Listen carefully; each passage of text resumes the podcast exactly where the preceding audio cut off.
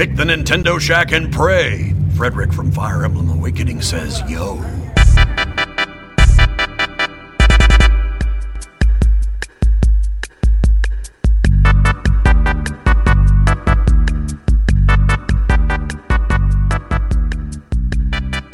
Greetings, Kooplings, and welcome back to the Nintendo Shack. Now, this is not a normal episode of the Nintendo Shack podcast, as you saw in the title. This is a Shack review. Um, as you know, we're off this week. We did two shows for you guys last week, and we are enjoying some time playing some games. But we hear PSVG Prime has you covered on some Nintendo news, so go check that out. But unfortunately, because we had the direct and then we had our illustrious show with one Peer Schneider from IGN, we haven't had a lot of time in Nintendo Shack to talk about games we've playing. Um, primarily a huge release, a marquee, you know, landmark release for the Nintendo Switch called Astral Chain, which I have beaten. Caroline is still hacking away at it. So I wanted to get some thoughts down, just kind of in the interim, just something a little tie you over, a little something, something. And I have invited one Kai Jukebox, Kaiju, from the Discord, Mr. Isaac, Super Shack listener, Discord community member, all that stuff. He's been hacking away at the Astral Chain, so I invited him to come sit and just talk to me about the game for a little bit. I have no idea. We have I have no script. I have no set schedule. This could go 10 minutes. It could go 40 hours. Probably won't go that long. But uh, Kaiju, say hello. Yeah, what's going on? Uh, I'm I'm glad to finally be here. I I'll have to say I don't think I quite live up to uh, a Peer Schneider, but I mean I try, I try. So yeah, it's You're the one following. We have we have more guests too, by the way. For those of you listening, um, we'll, come back. We'll do Shack regularly next week. Then we've got a big Zelda game coming out, and we have another guest coming. So the September to remember keeps going for Nintendo Shack. awesome, and it's this is something I'm gonna remember. So there you go. Fun stuff. Fun stuff. All right, man. So we're we're here to talk about Astral Chain. Yeah. Have you beaten the game? No, I have not completed Astral Chain. I haven't haven't quite got, made my way to the end of the story. Um, so no, I have not so far. How far are you? Um, I Do you know what file you're on? yeah, I'm on I'm on seven. Ooh, So nice. It's a good one to be on. Is how how close is that to the end? You're about halfway. Okay. There's a there's chapter um so there's 12 files, All right. but 11 in the main campaign. The 12th one is an extra pro- prologue. Got it. So I have beaten the campaign. I have not collected all the things, and I did not beat the prologue because I, I kind of read what the prologue was. Chapter 12 is like some extra, it's like some cleanup stuff, some extra investigations, but it's primarily like challenges. You get like some big, stronger boss challenges to go back and fight, but there's no real like extra story really. So that, that's kind of, as you've heard on Shack before, I cut myself at the story, Yeah. at least when it comes to campaigns. Like that's it. That's the, I, I reached the end of the game. I rolled credits. That's the end for me. I've actually already sold the game. Um, okay, so you're on chapter seven. What are your impressions so far? Only playing, you know, the first half or so. Okay. Um. Now, my impressions are are fairly fairly all over the place. I'll just say that. But when it, I'll start off by talking about the the main mechanics of the game. As Yeah, yeah, it's good. I mean, when you're talking about a platinum game, that's what you're going to go to first. You're going to talk about the action. Yeah. That's what they're known for. That's what they do. exactly. Um. So I've heard at least because this is actually my first platinum game. Uh. Oh, really? Yeah. I I'd never never jumped into anything. What an interesting one to jump into. Your first one is Astral Chain because um, I'm, I'm going to interrupt you here for a minute. No, go ahead. Astral Chain is very different and unique from the standard platinum formula, if you will. It's it's got some Bayonetta and Devil May Cry in there. Devil May Cry being a Capcom game, but obviously a Kamiya game. Yeah.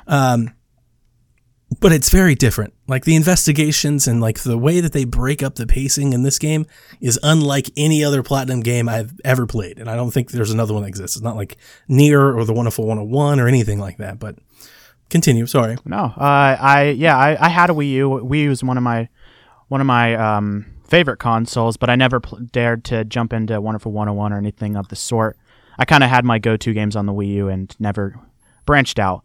Uh, so yeah, I'm excited, or I was excited for this to be my first game from Platinum, and starting off immediately as someone who comes from a background of liking complicated control schemes.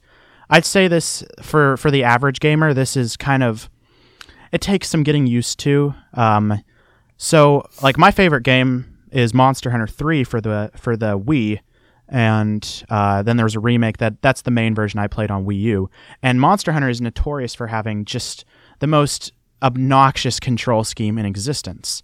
And so I I actually enjoy a good messy control scheme. And the thing about about a game like this is the, the these these um these less less uh, like people that are not going to spend as much time with a game if they're immediately turned off by the control scheme.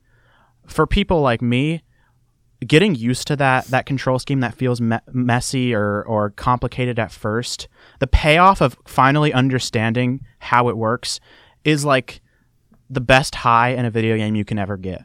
For me at least. Like when I finally understood, all right, here's how switching around through my different legions works and here's how I can use it for my advantage. That was amazing. And the way that these the files are set up, they've got like these different things when you hit a roadblock in a in a in a file where you're like, "All right, what do I do next?" I have no idea. They've got like where you're listening to people from far away with like the standard legion or you're digging through the dirt with the the beast. They've got these little things that you you turn to. You're like, all right, I'm gonna try this. I'm gonna try this, and I'm gonna see what works. I'm gonna see what comes of it, and then eventually you'll make progression through that. Um, that that mechanic really really.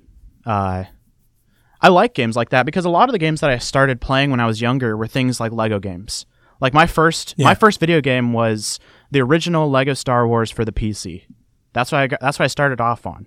And so games where you're making yourself uh, or you're making your way through through a linear path and you'll get you'll hit roadblocks and you have to try various things um, that those kinds of games I, I really appreciate and they have a, a special place in my heart.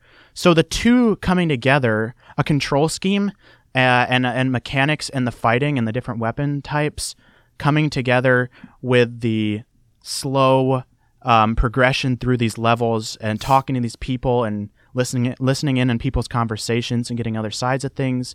And even the investigating part where going around and picking up different clues from talking to people that that all coming together really really uh, sells it for me so Okay. those are my general impressions of of the main mechanics of the game the dual stick combat is like nothing that we've ever really seen in like in, in a game I that I'm aware of. Definitely not a platinum game. So platinum games, you have Bayonetta, um, even the old Devil May Cry games from Capcom, Wonderful 101, Nier, um, probably forgetting you know, many many more, they're usually like combo heavy button smashers.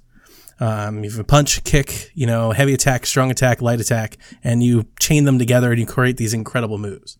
And there's some of that here, but it's really more, if you think about it kind of like a shooter, you know, everything is kind of on the triggers in terms of you like you're attacking. And then you're using the sticks in a very, now Tom Servo said this first, but I was saving it for, for when we actually talked about the game. If you ever played the Wonderful 101, it's so wonderful 101. So when you played the wonderful 101, you had a not a chain, but a line of people. And you would use these gesture based controls to do things. So you would like draw a line and it would create a sword, or you would draw a circle and it would create a jello, or you would draw an L and it would create a gun. And Astral Chain kind of takes the exact same thing, except it applies it literally. So you literally have two characters in a chain, and instead of drawing the line, you are using both ends of the line to wrap around an enemy, or you know, build like a bridge and catch the enemy as they're moving and things like that. And it's very, very similar. All the while you're playing on the triggers using special abilities, sync attacks, your own melee attacks to kind of add in stuff there and then you add in the bumpers and the face buttons, and you you can start really pulling off all kinds of crazy stuff. Um, from a from a from an action game, it's it controls unlike anything else, which I would agree with you. I think a lot of people are going to have to take some time getting used to, but I don't. I wouldn't say it's hard. I don't think it's hard.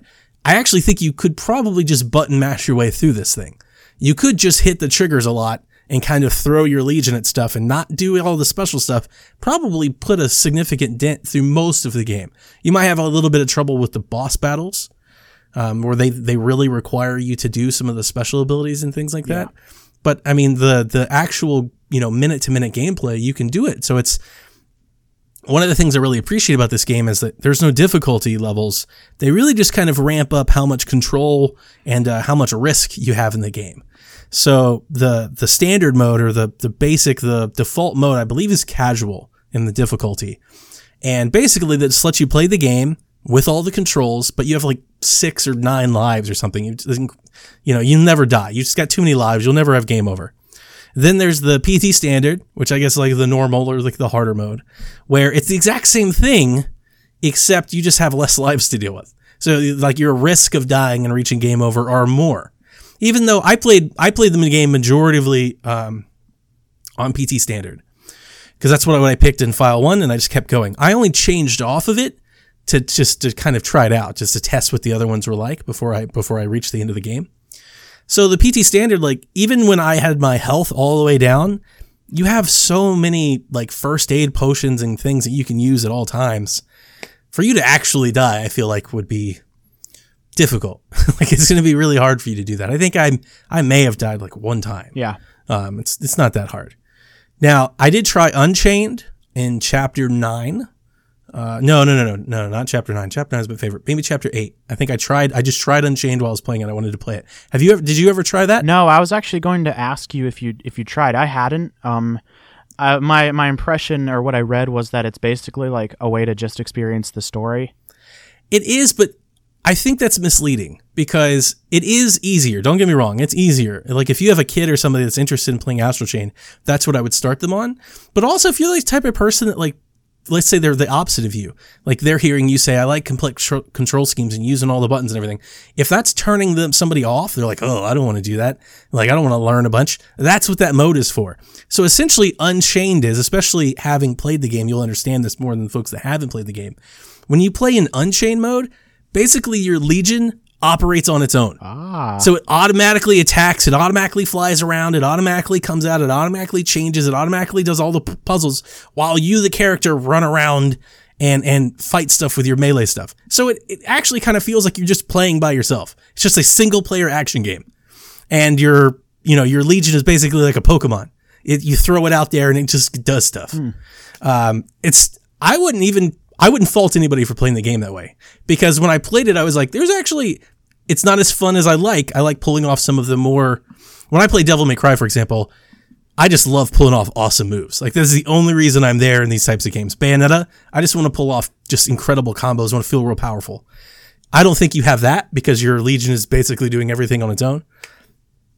But it is super fun. There was a moment in time where I was like, this is actually kind of fun. Like, cause I'm not doing anything. Yeah. I'm just beating up folks. You know, it feels like you're playing almost with a partner. Um, which I actually did play. I played a little co-op with Jack. Did you know you could play this game? I co-op? did, and I saw that you had to use split Joy Cons, and I was like, You do. I was like, and it works this. It's the same thing as the Unchained. He plays as the Legion, and I play as a character. Now that wasn't as fun because I'm I'm you know because of my partner. I'm like you've got to run around that. him. He's like I'm trying, and I'm like you're failing. We're dying because of you. If you know if I had a competent player too, um, that actually could have been a lot of fun too. So I enjoyed that as well. But between the way that the combat works on the control side as well as their approach to difficulty by changing, you know, like your risk and the amount of things you're controlling the game. I gotta give Astral Chain a lot of credit just for being different, if not like unique. It's just very new in in in the world of video games. Uh, I don't feel like we have a whole lot of that. You know, we have sequel after sequel. You know, game after game. They all seem like they fall into like maybe the same. I don't know, ten different buckets. But if you've played one, you know, like you've kind of played them all. If you've played Bayonetta, you know what Devil May Cry is. If you played Call of Duty, you know what the other shooters are. You know, if you played Mario, you know what the other platformers are. Like they all kind of fall in the same buckets. Astral Chain doesn't really fall into a bucket with anything else. yeah, And that's probably like the the the the most review type thing I could say about it is it's very different and it's very unique. And I don't think it's going to be for everybody. That's definitely like that's something for a lot of different reasons, which we'll get into. I definitely, I definitely don't think it's going to be for everybody. But if it is for you, I think you're going to love it, just because you probably haven't played anything like it. You know, it's I don't think it's gonna, you know, like I don't think you'll be bored of it because you played another game just like it. I don't think that'll happen. So anyway, getting off of the combat a little bit, you talked about the detective work, which is, I knew it was going to be there. We talked about it leading up to launch um, in, in, in podcasts that we've had. I didn't expect there to be as much of it as there is. Like the game is, dare I say, maybe like 65% investigative if Yeah. you're doing a lot of it. Now, the good thing is it's, it's optional. You don't have to do it all. You've got to do some, but the majority of it's probably optional. Um, but up until chapter, all the way through chapter nine, I did every case. And then in like chapter 10, I think I skipped.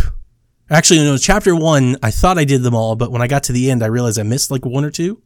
And then once I missed one or two, I quit trying. I was Yeah. like, ah, I'm done with it.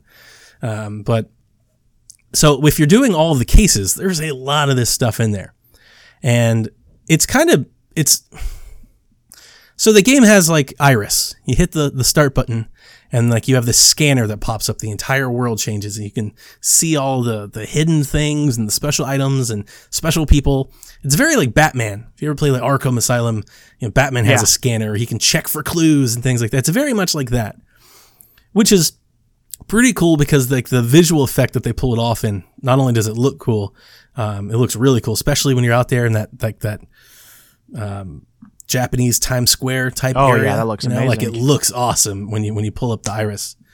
So I like that, but all of the different so there's a lot there's just a lot of different like quests and they're all like fetch quests. They're all these like little side quests. You either gotta go find the person or go find the key code or go find the item or do like a little trade sequence, go get something for someone else. You know, go get this little girl an ice cream cone, you know, like this type of stuff.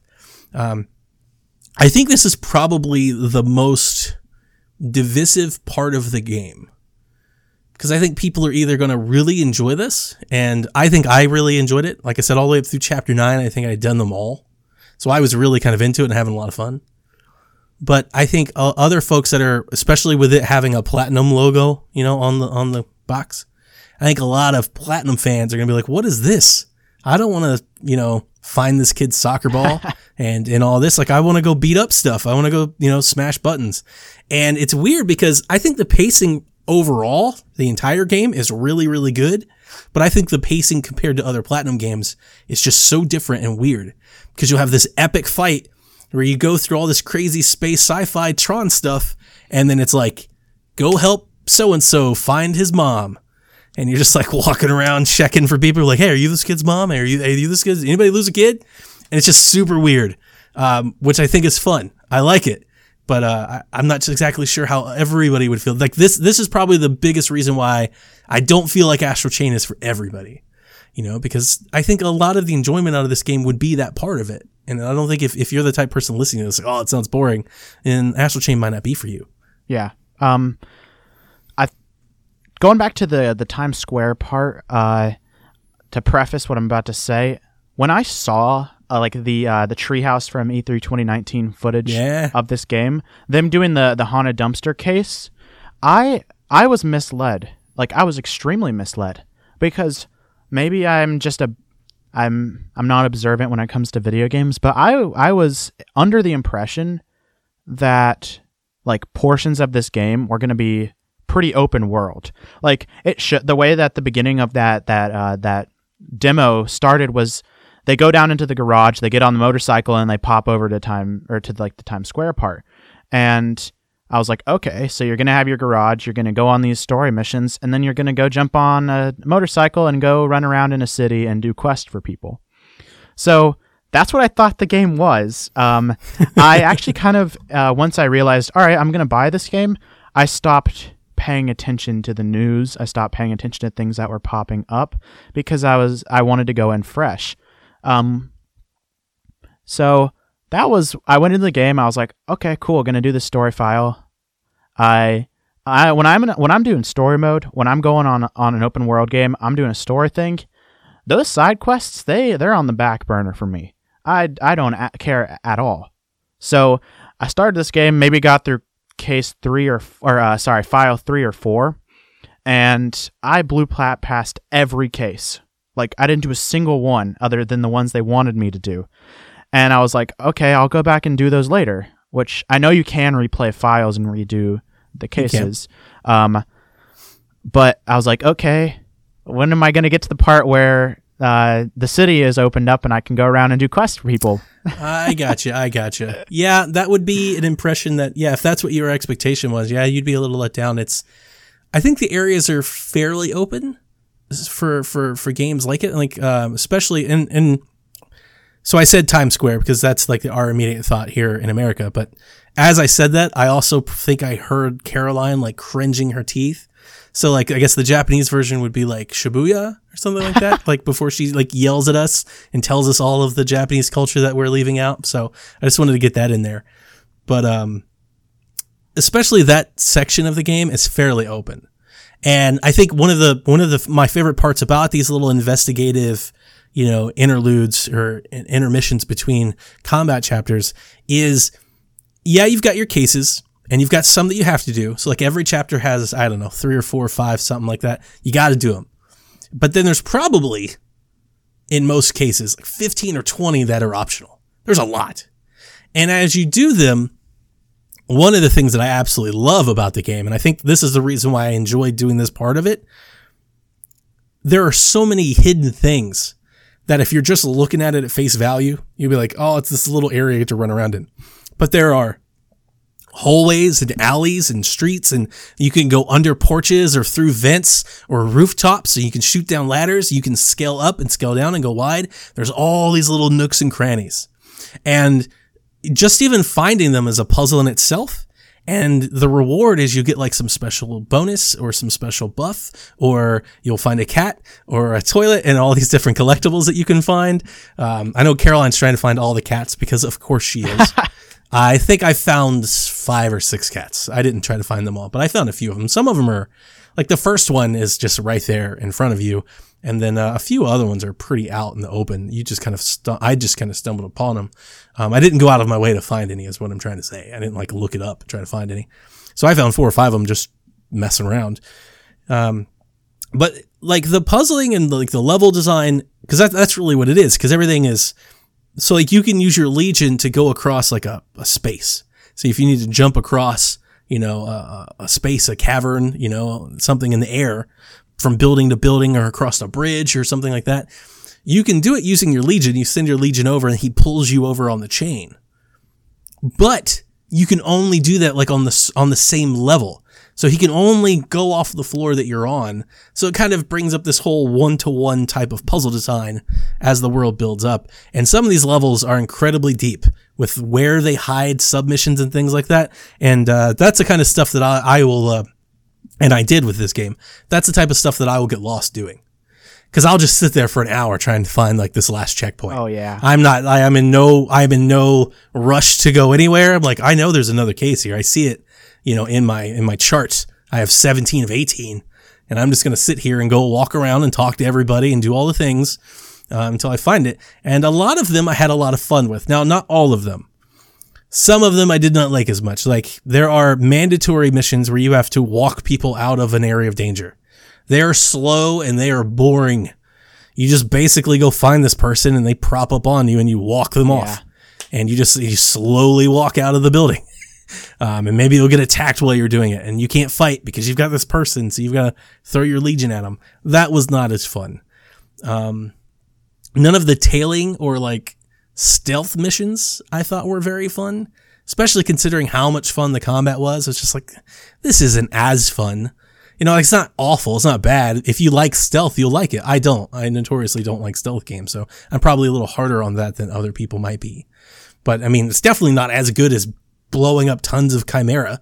So it's like, why didn't I just get to do that more? Like, let's just do more of that. So, um, but the investigative stuff with all the, the collectibles and all the side menus and the stories, um, are really, really good. And it really kind of adds a lot of charm and opens up the story of the game, or at least just like the feeling of the, of this, of the cities, you know, having like people and doing stuff and like real life. Cause you know, you're, you're a cop. That was one of the things we didn't talk about. You know, you're the part of this cop, this neuron. Isn't that what it's called? Yeah. Neuron? Yeah. yeah. This neuron cop force. So you're doing cop stuff. And you're finding little kids and returning people's money and, and, you know dumb stuff like that, picking up trash, throwing away.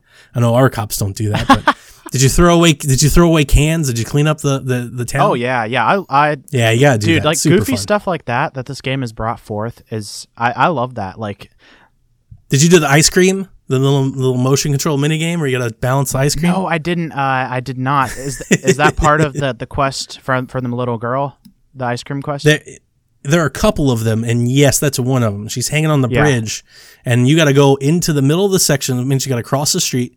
You got to walk up the stairs, and of course, as soon as you walk up the stairs, people come flying down the stairs at you. You got to like dodge them, and the whole thing is you got to balance your Joy-Con, um, so so you know you don't lose all these scoops of ice cream. I got up there with three scoops left. I think you start you start with some obscene amount. It's like a seven scoop ice cream. It's ridiculous. It's like five feet. It's taller than your character.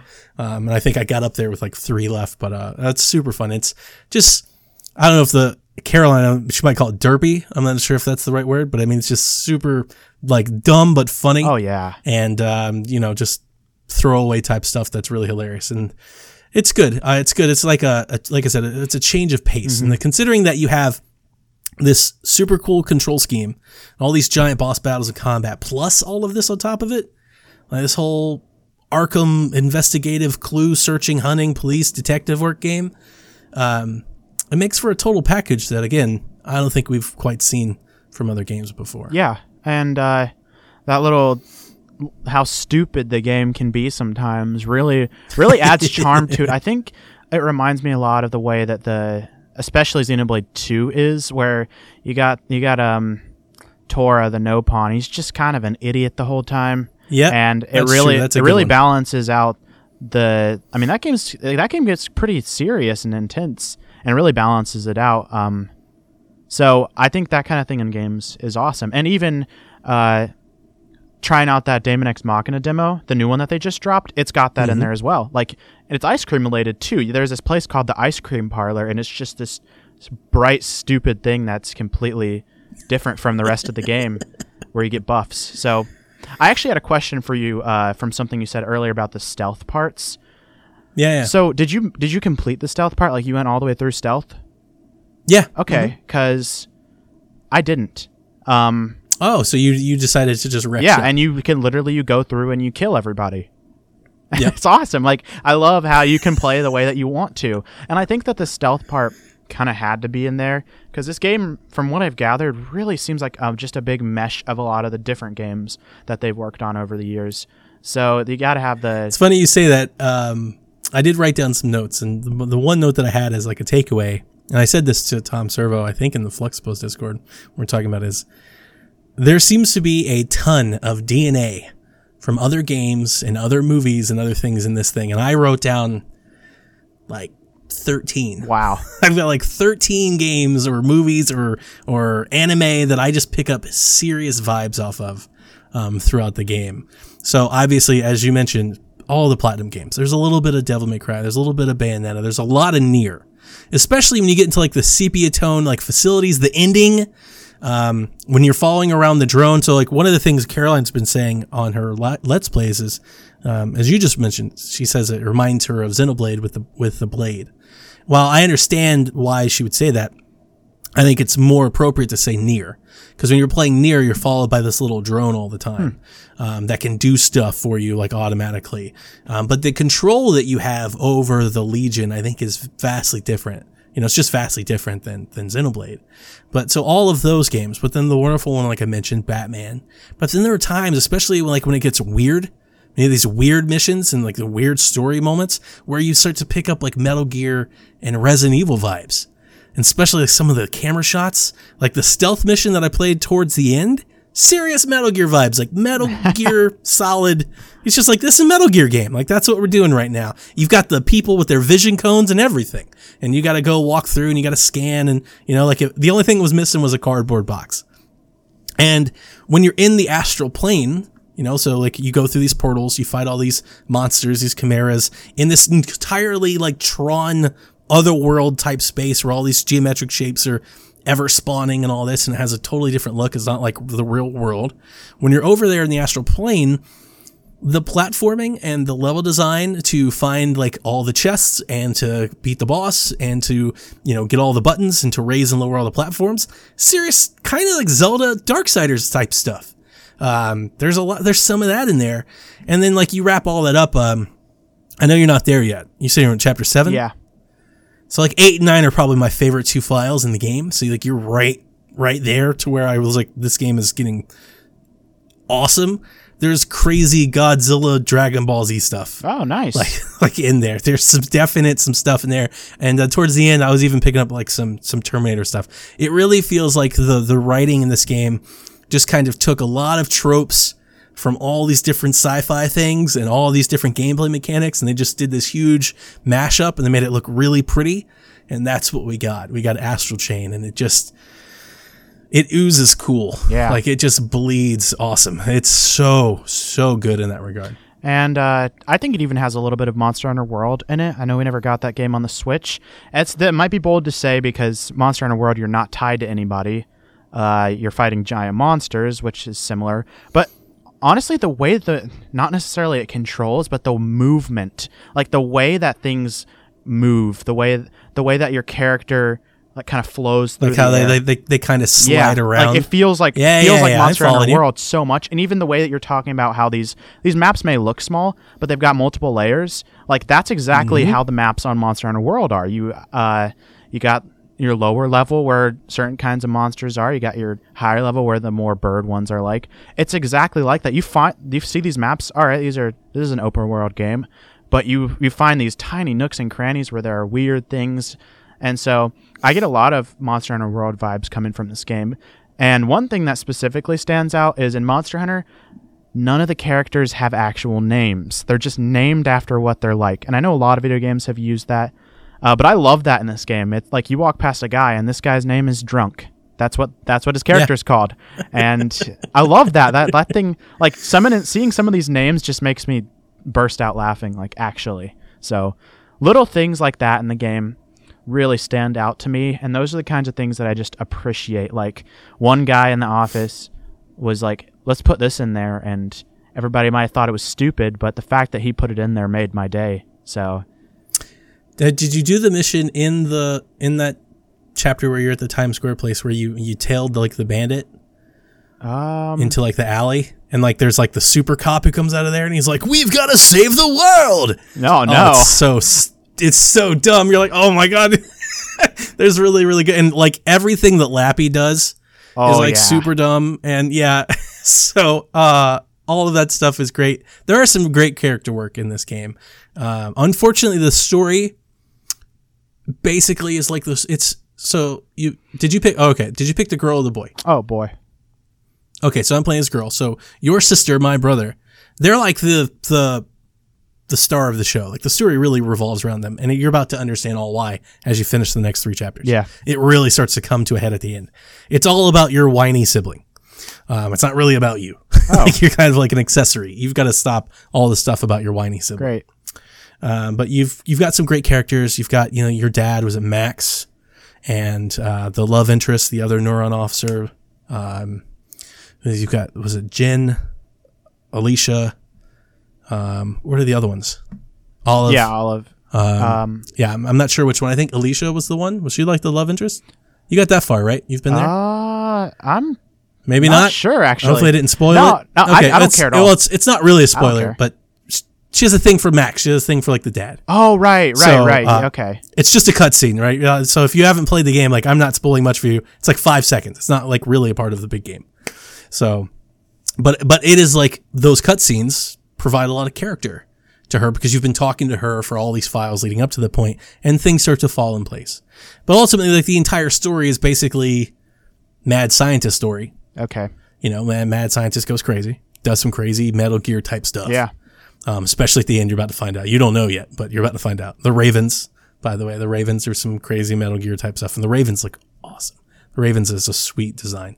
Um, I love those. I love their their Legion, by the way.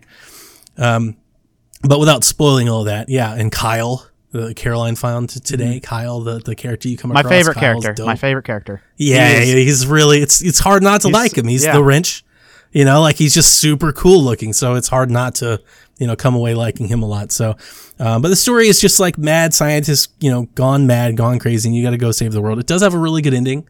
So when you do reach the end, of the I want to know like how you chose to end it, how Caroline chose it, because you have a choice. Oh. I won't tell you the outcomes of the choice, but there's a choice to make, and uh, it's it's just really really good. I really enjoy it, and um, Uh, oh, the last thing I want to talk about the game is I want to talk about the way Oh, okay, yeah. Obviously. This is I'm a I'm a very visual person, so this I you know, This game is. There were moments when I started playing this game because it took me a minute. Like it, I think it took me maybe until file three before I was like, okay, now I'm hooked and I'm bought into it. Because at first I was like, I don't know, um, but the more and more I play it, especially when combat really gets Mm-hmm. going, one of my favorite. Is, I think it's when you start fighting like the huge platinum type Yeah. bosses. Because you have a couple of them. Like there's some of the Chimera, you're like, oh man, like he's pretty bad, dude. But here's the thing. You haven't fought like a platinum boss yet. That didn't happen until File 9. okay. File 9 is when this game gets platinum, platinum. That's when you start going up the side of buildings and start flying like on falling platforms and jumping from one to the other for this gigantic monster takes up the entire screen. I'm ready for that. So you've got a few of those to come down the road. And like the Homunculus, which is like File 7, right? Right? Yeah, uh, I don't think I've seen it yet, so Okay, so it might be eight. So it might start at eight. At eight, you start getting like this crazy, really crazy, huge stuff.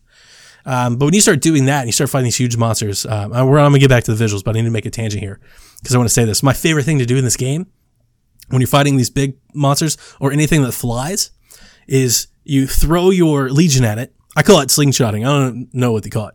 You throw your legion at it. It goes zips out there. Now you know if you hold down your legion button and then you you hit the other button, it'll pull you too. Yeah. So it'll launch you up into the air. Oh, wow. And then you throw it again and you can basically slingshot around this giant dude while both of you just start, you know, smashing some attack buttons. It never got old. Or at least for me, it never got old for me. I look to do it whenever possible. It's better than the synchronized attacks for me. I was like, this is freaking awesome. And that's where you start to see why the chain changes everything. The chain, like, cause if you, if you are, I would use Tom Servo. If you're somebody that really takes the time to learn all these advanced techniques and controls and things that you can do, this game is limitless. You can really get nuts with it because of that chain. Yeah. Because of what you can do with the chain, it's unlike anything else. But back to the visuals. Um, man, opening up on that motorcycle scene and screaming down that wet pavement, you know, underground tunnel and that truck that flies by. Oh, you know, yeah. like, like those, those dark knight references, like, you know, um, but just the, like the neon tron way that it looks, the cell shaded style. There were multiple moments as I started playing this game where I was like, is this a Switch game? this game looks so much better than it has any business being. And if you watch the Digital Foundry video, you know, they break it all down. Oh, I'll have to go. And essentially- that. yeah. It's so the summary from that is that it's all basic design, basic shapes, basic textures. Like nothing is like too extravagant to like the, where the Switch couldn't push it. But because of the style with like the the anime, the cell shading style, and then how they use like cutscenes during the action, is it plays so smoothly that like you, your eyes apparently don't have like a whole lot of time to adjust to just how simple everything is. Plus, they use like a lot of hard edge lines, especially like when you're in the um, when you're in the astral plane. You know, like you've got all those like sketch lines on the ground and everything as you walk around. It just gives everything like this very well thought out, like polished look. Like they spent a lot of time on all this. Even if it's simple, it looks like it. You know, like a lot of time has been done. You know, like there's, a lot, there's a lot of detail. It's very elaborate. There's a lot of things going on. Um, it just looks amazing, and I dare say it might be the best looking portable game on the Switch. Uh, when you play it in handheld, I mean, I thought Mario Kart was probably it until this point because Mario Kart just looks Oh, yeah. amazing in handheld. Like it still looks great. This game for for the open areas that it has, for the combat action that it has, for everything that's going on in all in detail, the the portable experience is every bit as good as the docked experience. Like there's nothing lost. Digital Foundry said that they lose um they drop anti-aliasing. That's what they drop when you go down to portable. But because the screen's so small, like it's hard to even notice. And uh, I never did until I watched the Digital Foundry video. You, I couldn't have told you any different because I was playing handheld. I was like, this looks incredible. It's um, in a lot of ways, this is kind of like my come my comeuppance because I keep wanting all these big games to come to Switch, and then I keep chastising them for not being able to hold up. And uh, Platinum has really taken uh, a page to show everybody else what can be done when you take the you know when you when you build for the Switch. Now that it can't be said all the time. Nintendo published this, but we saw the reviews. I think it's you know, it's obviously apparent that they have a hit on their hands. So I hope that we have a franchise coming. I think we will. Oh, really? And uh, I wouldn't be surprised if Nintendo has already greenlit, you know, Astral Chain, the sequel, if not a trilogy, because um, man, it's really, really good. And uh, that that the, the visual aspect of this game and all of the and it's and it's different. That's another thing that I love about it. The differences in, in the visuals from from level to level. The only thing that's really the same is the astral plane, which you do in every every file. But every file you go from, you know, like grungy facility out to the Times Square area into the science building or the facility, you know, back to the headquarters. They all look vastly different. And um, I think it really, really makes the game. It gives the whole boost. It's like by the time you get tired of an area, by the time you get tired of an enemy, by the time you get tired of using another legion, you have a new one coming up. You have a new area, you have a new Yeah. enemy, you have a new story beat, you have a new legion. You've got all new things to do. And I think all of that together, that's what helps the pacing of this game. Um, so I, I fell in love with this game. I just played it. This is one of those games that once I got hooked, I just didn't stop playing it. I beat this game in like four days Oh, wow. because I played it all day Friday, Saturday, Sunday, Monday. I was like, I'm just going to keep playing this game until it's Yeah. over. And uh, that's special for me. I don't get a whole lot of games that do that for me. And I think that pacing is what did it. Yeah. Um, the fact that there was always something new, there was always something. And then at the end, after you get your final Legion, you're like, all right, I kind of seen everything this game has. Then they hit you with some incredible boss battles and you just got to keep going. You just got to finish it. And, um, I really, really appreciate that about it, but sorry to hog the mic the whole time. I'm just No, dude, I understand. off- I understand how it, how it is. Uh, so for the visuals, for me, I don't think I have ever seen a Switch game that looks this good.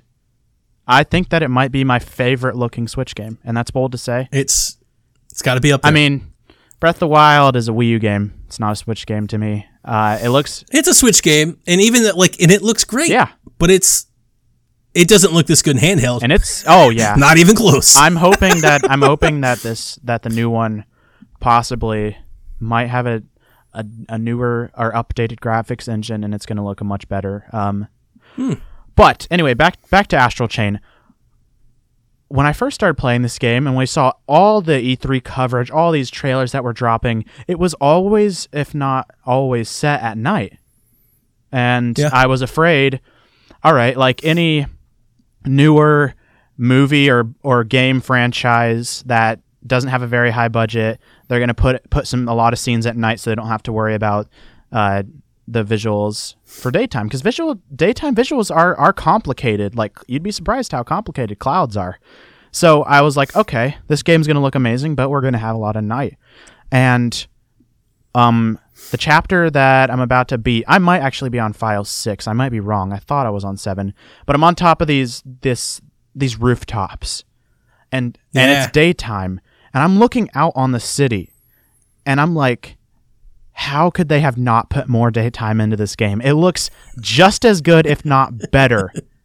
well, it's all cyberpunk. You need the wet ground. Yeah. You need the night. You need the neon. You need the reflections. It looks so good. Like like I don't even know how to put it into words. And I think the reason is like with with these um these ports from other from other third party developers, these AAAs coming over to Switch, they've got to downgrade them. These the graphics weren't made to run on the Switch. Yeah. And yeah. these Nintendo first parties, I mean, Mario has his his style, his graphical style, and they're not going to turn Mario into an Astral Chain graphical style. That's just not what they're going to do. They're going to stick to what people know. They're going to stick to what their artists know. yeah, but as you say that, I kind of want to play a platinum made Mario game. It sounds amazing. A rated M Mario game, M for Mario. I'm just saying, let's give Kamiya Mario and let's see what he does with it. It sounds awesome. I I mean, I would I would play it. So Yeah. so uh the game though, it was the graphics were specifically made for the Switch. You, you we know about the Yeah. review bombing about how this is an exclusive, and they they took advantage of this. All right, we're making a Switch exclusive. We're gonna we're gonna knock it out of the park, and they just went all out with these graphics. They pushed through with something that I think is very special. When I first saw that initial trailer, I I thought it was Xenoblade Chronicles X, so I was actually disappointed initially with it. I was like, "Yes, Xenoblade Chronicles X two," and they were like, "Astral Chain Nope. out August thirtieth," and I was like, "Oh, all right, I'll just I won't buy that. I don't have money." And so then I saw the E3 footage and I was like, okay, this gameplay looks amazing.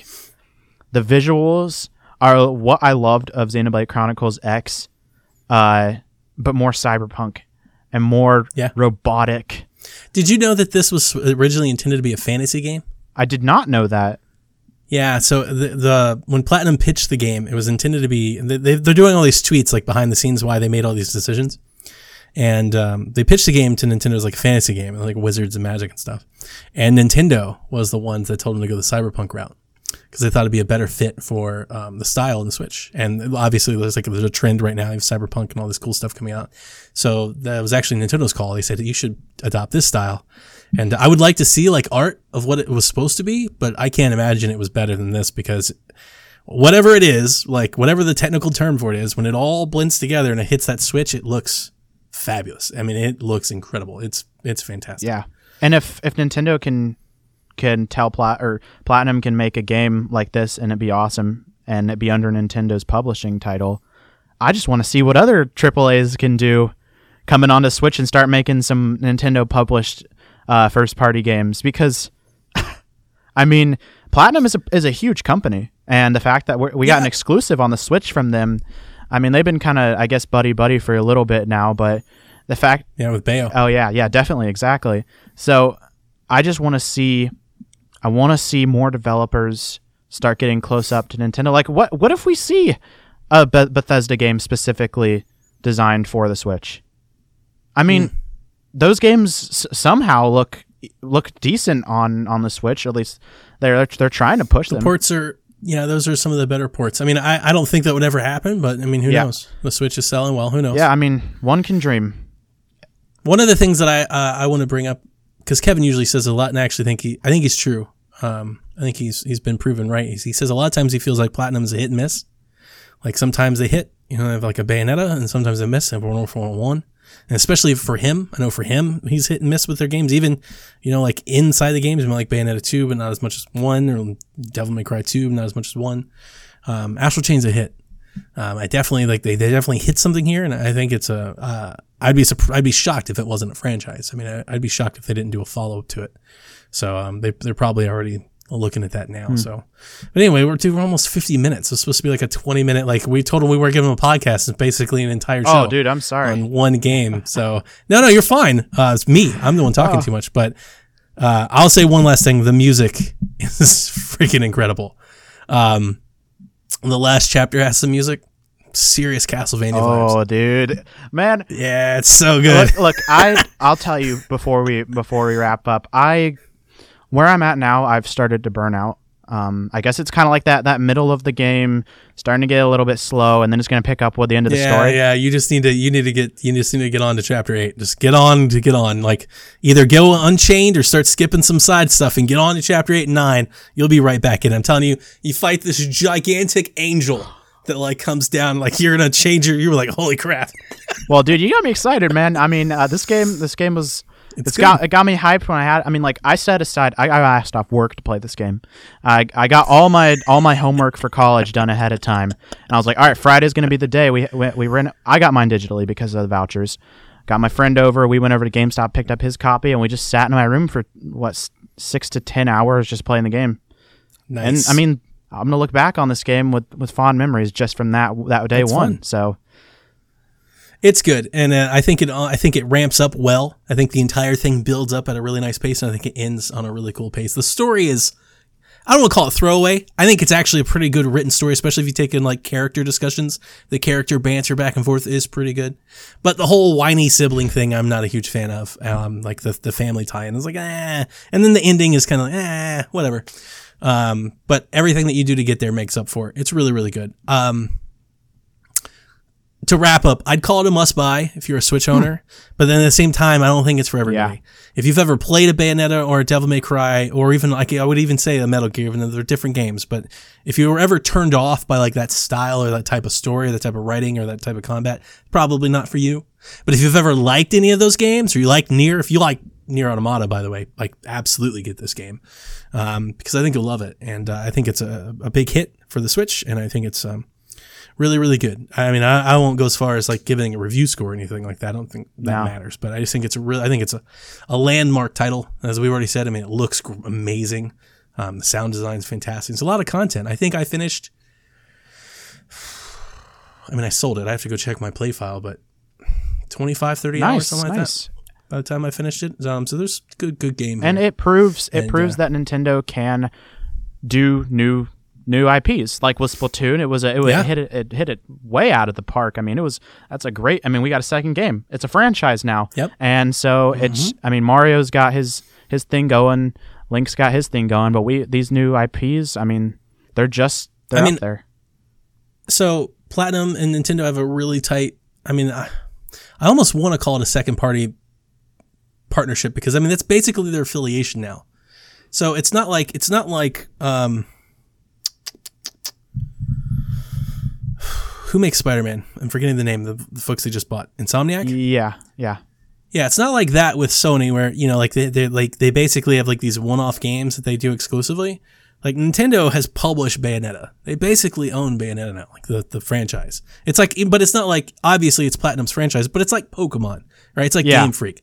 It's exclusive to Nintendo. They might as well you could might as well say they own it. I imagine that that's what we're going to see with Astral Chain. And essentially, it's like a very close, almost second party relationship where, yeah, they'll do other games, right? They have Devil May Cry, or not Devil May Cry, it's Capcom, but they'll do other games for other systems, probably. You know, I'm sure they'll show up and there'll be a Platinum game somewhere else.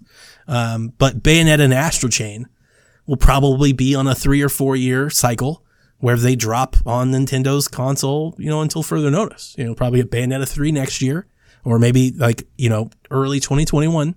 And then maybe a year or two after that, we see and get the next Astral Chain, and, and next one you Bayonetta 4, and then you get the next Astral Chain. Um, it seems to be maybe that's where they're going with this, and and I really like that they put this game out there. Um, that like Bayonetta didn't kill it, that they went quiet on Bayonetta, they didn't show anything from Bayonetta, so they could give this game all the look because it's hard establishing and launching a new IP. I mean, we're even seeing now like Astral Chain is not selling, you know, like hotcakes like so many of these other Switch games, not blowing away the charts. Um, that's it's a brand new game. It's a new IP. And it's got this anime style, and it's you know it's not for everybody.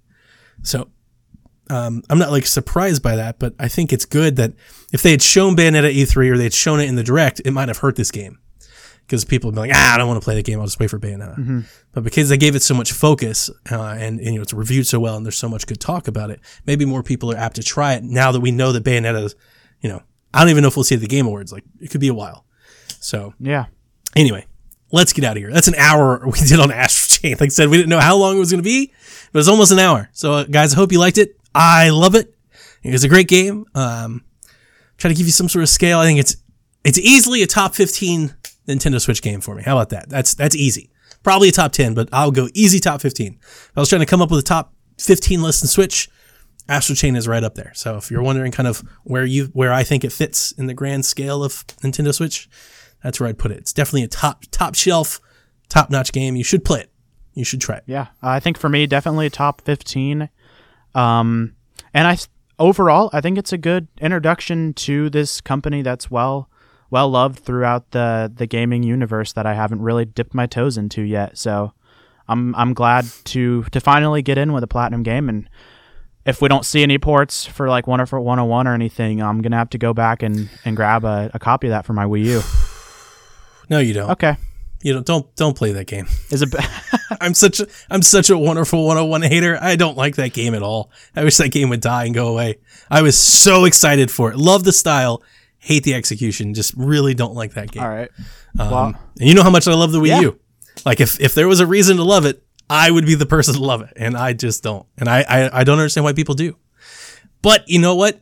I say that if they took away the motion stuff and they like just let me button mash my way through it, I'd be more apt to play it. I think it'd be better. All the motion touchscreen gimmicks made that game worse. It's too much of it. Just they went too far with it. All right, so we're gonna get out of here. Like I said, we have Caroline come back. We have Zelda launching. We have another guest coming. Caroline will follow up this discussion with her own thoughts. Astral Chain. Hopefully, she's beating it by next week. I think she will. It's on file seven or something like that. She's almost there. She's actually right there with you. I think. I think she's doing Yeah. six today. So you guys are locking step Mm-hmm. together. And uh, we will see you next week in the Nintendo Shack. So I want to thank you, Yeah. Thanks Mr. for Isaac. Thanks for dropping by the Shack, man. And uh, you have your own podcast. Let me go ahead and let you give yourself a little Yeah, plug. I do have my own podcast. We started up fairly recently, um, as of April. Uh, it's called the Nintendo Bros Podcast, and in between Nintendo and Bros, there's a dash, so Nintendo ending on D dash Bros, not to be confused with a Nintendo Bros Podcast without a dash, which is a Smash Bros cast. Oh man, are you serious? Yeah. you got to change the name. I- this is too much. You got to change the I- name. It's it's an. I mean, we're on Spotify, so we're we're up there. This this is like an Anchor exclusive. yeah, but show. that's too much. There's too much communication. Like people can't remember all that. You got to change the name. all right. The, look up the Kaiju Podcast. No, I not. At least like set up a redirect and just send them there. Oh, you know, like call it call it kaijuspodcast.com and just have it send them to to your actual. Well, I mean, uh, we're the only Nintendo Bros podcast with an Instagram, so if you want to reach us there, you can click our link and go to our Discord from there. Ooh, listen to the snobbiest. He's like, Psh, we're on Spotify. We have Instagram. I don't know who these other imposters are. That's good Uh, stuff. yeah, Jeff, definitely check us out. We took a break for summer because work got well, got pretty heavy, but we're back. We just did a break. I should have mentioned you're like you're super young compared to Oh, the rest of the PSVG yeah. folks. I mean, you're in high school and college and all that stuff. So I'm a I'm a child. Uh, uh, but yeah, we we're back. We just did a Breath of the Wild two Hopes and Dreams episode. We're about to record again tomorrow night, so check us out. We're we're fun. And if you like if you like my uh, stupid banter in the PSVG Discord, check out our Discord. It's full of people like me. very good, very good. Well, thank you for joining me on the show, and uh, that'll do it for our Scoopalings. We will see you back next week with the show proper. Good night. Night.